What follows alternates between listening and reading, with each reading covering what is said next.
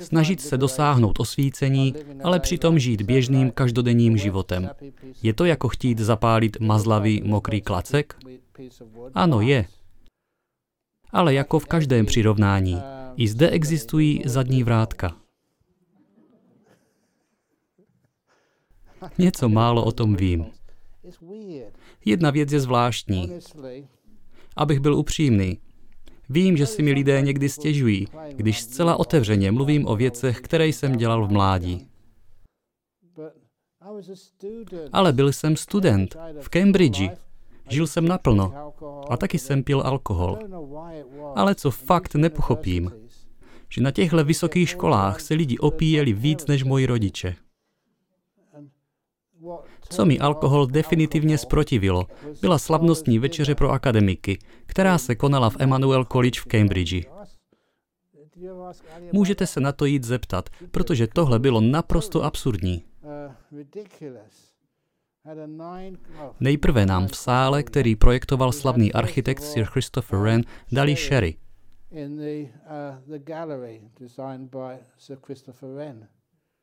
Obsluhovali nás sluhové, opravdoví komorníci. Všiml jsem si jedné věci. Studoval jsem tehdy matematiku a teoretickou fyziku.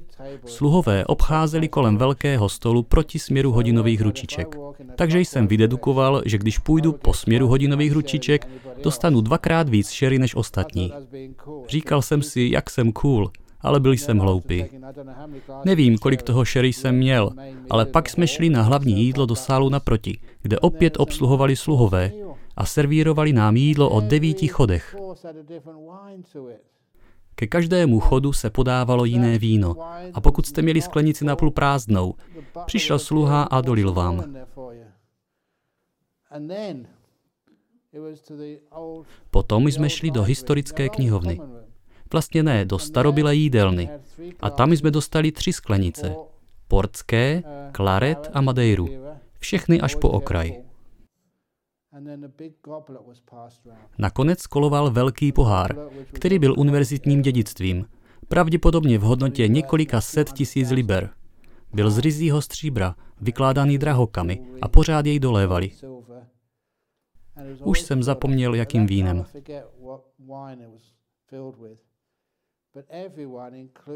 A všichni, včetně profesora, který byl laureátem Nobelovy ceny, i další profesoři a studenti, včetně mě, jsme museli naplnit pohár až po okraj, vypít do dna, což vůbec nebylo lehké, a pak pronést přípitek v latině.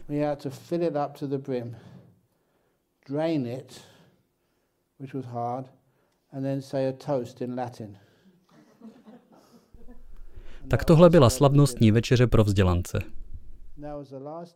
Bylo to naposled, co jsem vzal alkohol do úst. Bylo to tak extrémní, že mi potom bylo hrozně trapně. Byla mi hamba, protože všechno jídlo, které jsem večer snědl, jsem ráno viděl vedle sebe na polštáři. Bylo to nechutné. Smějete se, ale bylo to hloupé. Víte co? My jsme měli být inteligentní mladí muži. A takové věci nás učí? Vždyť je to směšné. Takže tak jsem s tím skoncoval. O čem jsem to mluvil? Aha, zadní vrátka. Děkuji, to je váš úkol. Děkuji, že mě posloucháte. Zadní vrátka spočívají v tom, že někdy, i když si užíváte smyslové požitky jako já tenkrát, Měl jsem tehdy přítelkyni z Glostru a ona byla... Nevím, proč se vůbec zdráhám to říct. Měli jsme spolu sexuální život. Spali jsme spolu. Ale pak jsem jí řekl ahoj a odjel jsem na meditační kurz do Cambridge. Na tom retreatu jsem pak jednou večer zažil fantastickou meditaci. Mnohem lepší než sex. Prosím, nemyslete si, že si vymýšlím. Ani si neříkejte, že je to trapné. Mnich a má sex a opíjí se. Byl jsem normální člověk, jako každý druhý. Ne, tehdy jsem ještě nebyl mnich. Ale vyškolilo mě to. Aspoň jsem věděl, o co přicházím. Takže jsem s tím skoncoval. Ne, abych byl nějaký vzorňák. Už mě to prostě nelákalo. Protože jakmile jsem se dostal do hluboké meditace, opravdu to bylo lepší než sex. Lepší než orgasmus. Ale co víc, i po skončení mi bylo absolutně nádherně. Už jsem to mnohým z vás říkal. Jakmile jsem tento stav zažil, napadlo mě, proč mi o tom nikdo nikdy neřekl?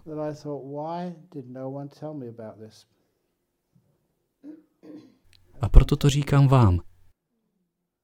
Dostat se do džhány je možné. Tak proč to neskusit? Někomu se to i povede, nejen mnichům, i obyčejným lidem. Někdy, když nemáte dobrého učitele, tak vás to může překvapit. Co to bylo? Jsou to jedny z nejsilnějších zážitků v životě. Když to zažijete, páni, tak jako Budha pod stromem hřebíčkovce. Možná právě toto je cesta k osvícení. Ano, je.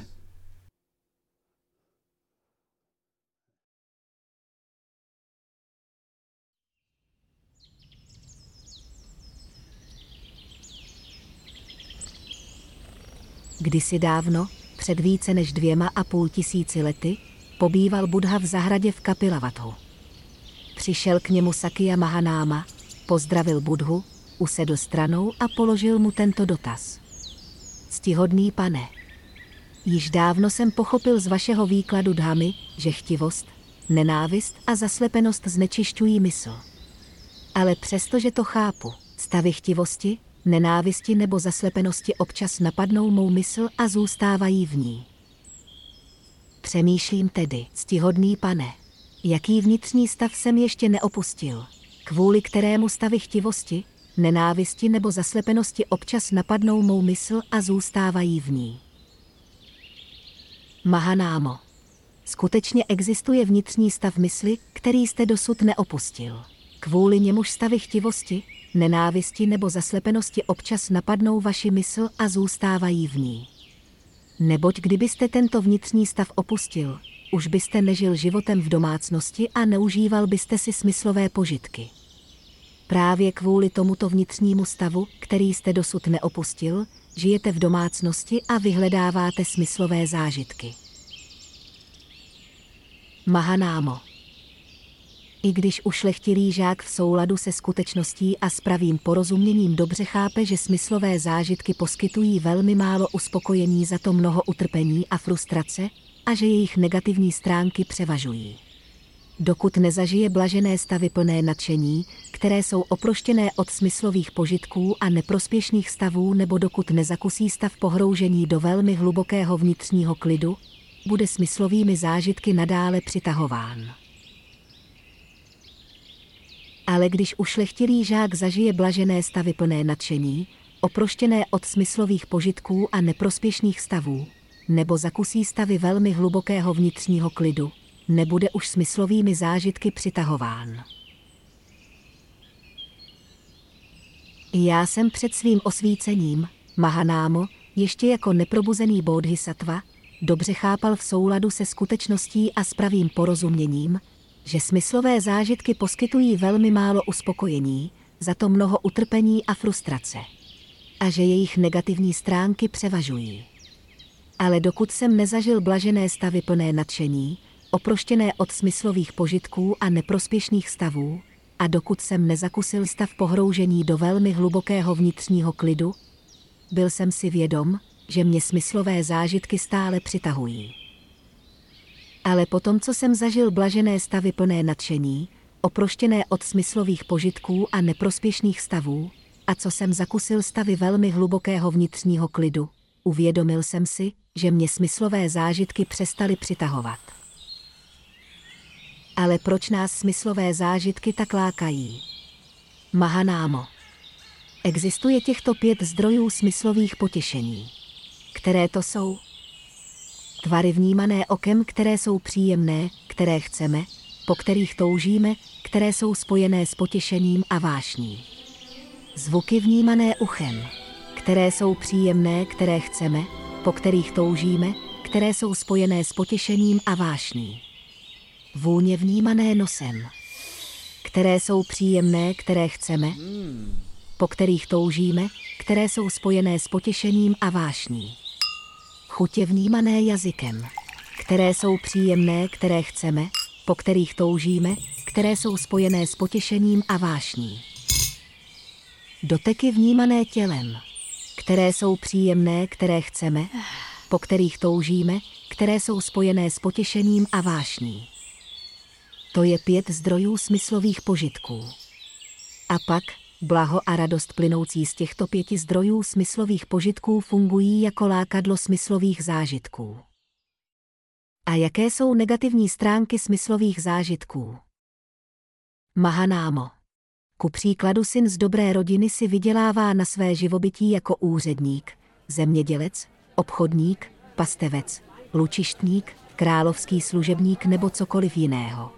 Přičemž je vystaven chladu a horku.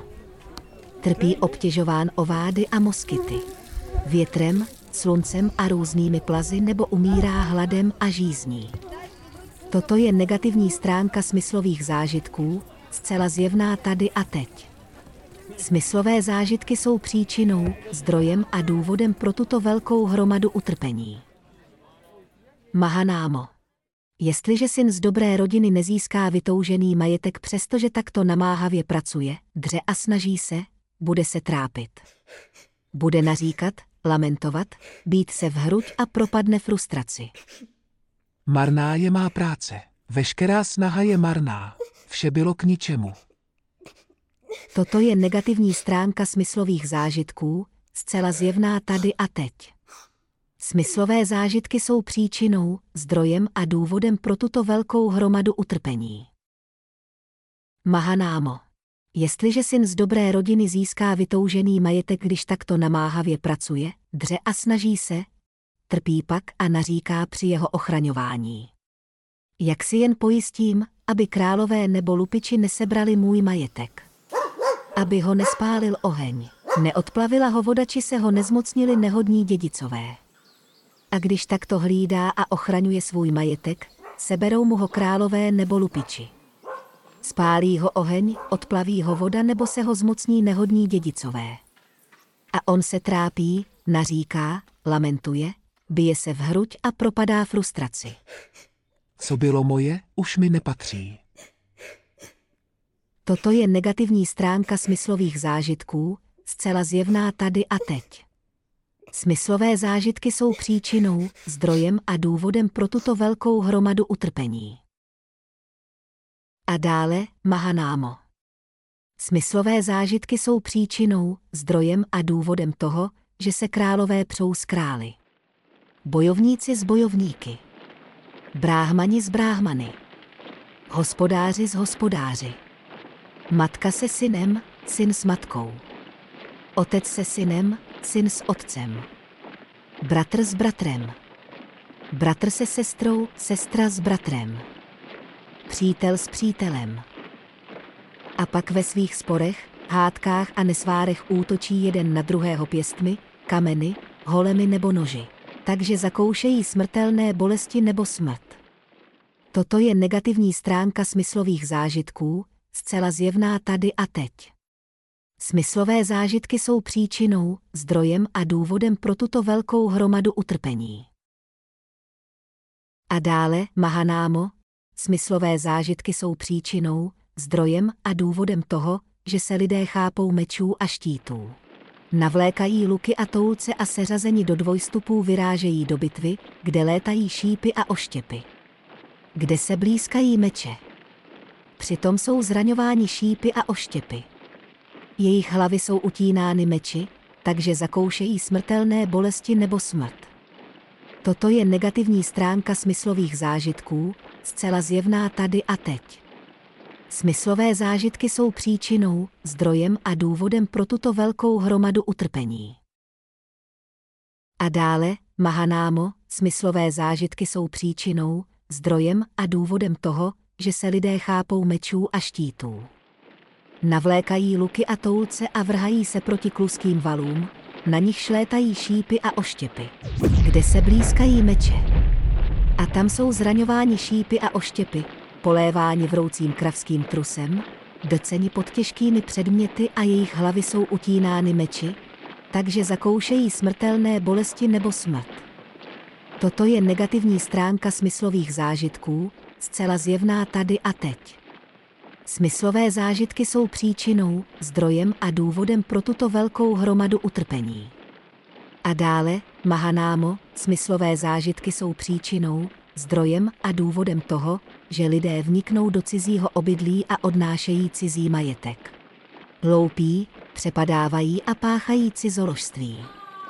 A když jsou chyceni, králové je trestají různými tresty.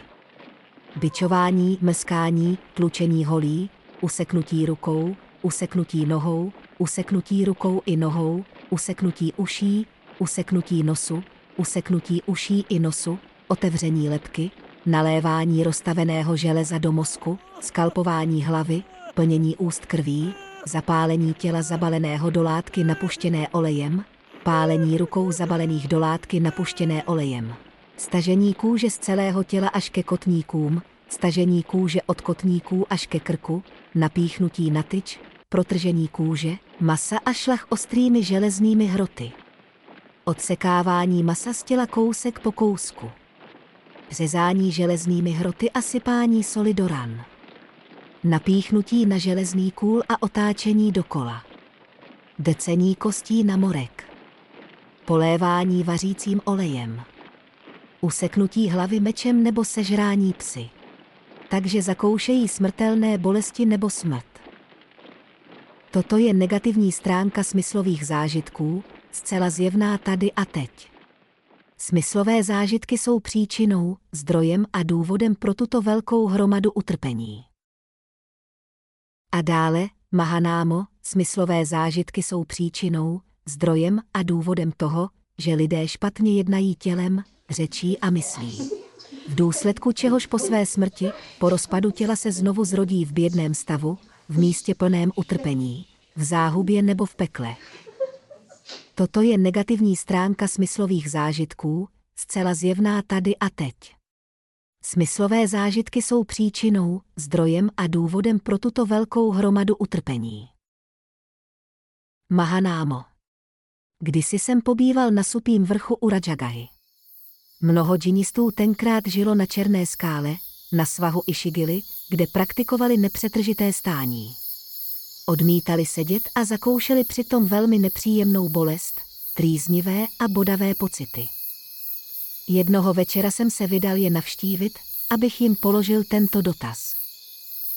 Přátelé džinisté, proč praktikujete nepřetržité stání, odmítáte sedět a přitom zakoušíte velmi nepříjemnou bolest, trýznivé a bodavé pocity? Na to mi Nigantové odpověděli takto.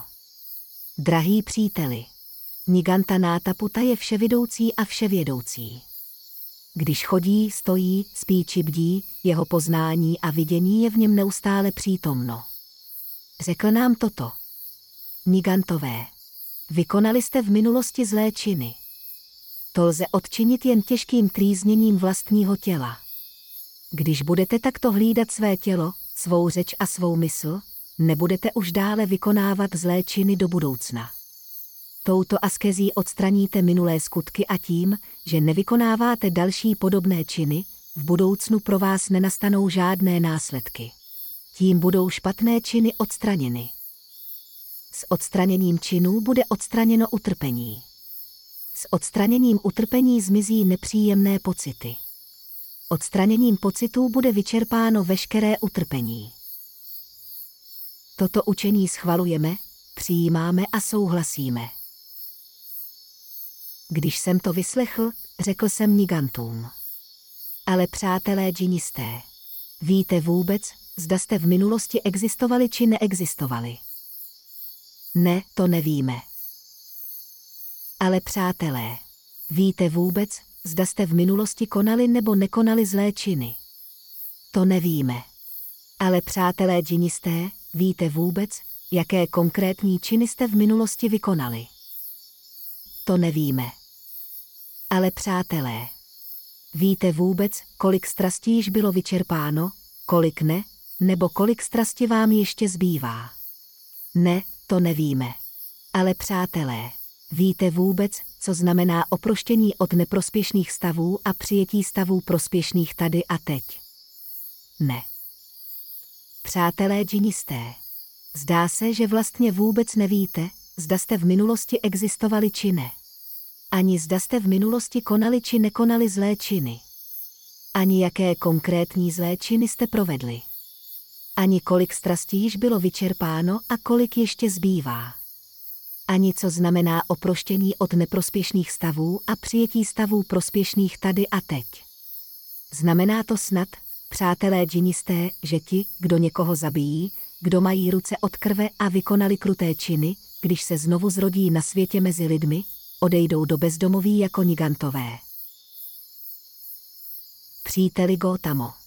Blaženost se nedá získat prostřednictvím blaženosti. Blaženost se získává skrze utrpení. Neboť pokud by se blaženost dala získat skrze blaženost, pak by král Senia Bimbisára z Magady dosáhl blaženosti, poněvadž žije ve větší blaženosti než ctihodný Gotama. Ctihodní Nigantové. Myslím, že hovoříte trochu zbrkle a bez přemýšlení. Protože jsem to spíše já, komu by měl být položen dotaz. Kdo žije ve větší blaženosti? Král Senia Bimbisára z Magady nebo ctihodný Gotama? Příteli Gotamo. Možná jsme opravdu pronesli svá slova zbrkle a bez přemýšlení. Ale nechme to být. Nyní se tedy tážeme ctihodného Gotamy. Kdo žije ve větší blaženosti? Král Senia Bimbisara z Magady nebo ctihodný Gotama? Přátelé, odpovím vám otázkou. Můžete si odpovědět, jak chcete. Co myslíte? Může král Senia Bimbisara z Magady prodlévat, aniž by hnul tělem či pronesl jediné slovo a zakoušet přitom vrchol blaženosti sedm dní a nocí? To asi těžko. A co myslíte? Může král Senia Bimbisara z Magady prodlévat a zakoušet přitom vrchol blaženosti šest dní a šest nocí? Pět dní a pět nocí? Čtyři dny a čtyři noci? Tři dny a tři noci? Dva dny a dvě noci nebo jediný den a noc, aniž by hnul tělem či pronesl jediné slovo? To určitě ne. Ale já, přátelé džinisté, Dokážu prodlévat a zakoušet přitom vrchol blaženosti celý den a noc, aniž bych pohnul tělem nebo řekl jediné slovo. Dokonce dokážu prodlévat a zakoušet přitom vrchol blaženosti dva dny a dvě noci, tři dny a tři noci, čtyři dny a čtyři noci, pět dní a pět nocí, šest dní a šest nocí nebo i sedm dní a sedm nocí, aniž bych hnul tělem nebo řekl jediné slovo. Co myslíte, přátelé džinisté? Je-li tomu tak, kdo žije ve větší blaženosti? Král Senia Bimbisara z Magady, nebo já? Je-li tomu tak, pak ctihodný Gotama žije ve větší blaženosti než král Senia Bimbisara z Magady. S tímto budhovým výkladem byl Sakya Mahanáma velmi spokojen a měl radost z jeho slov.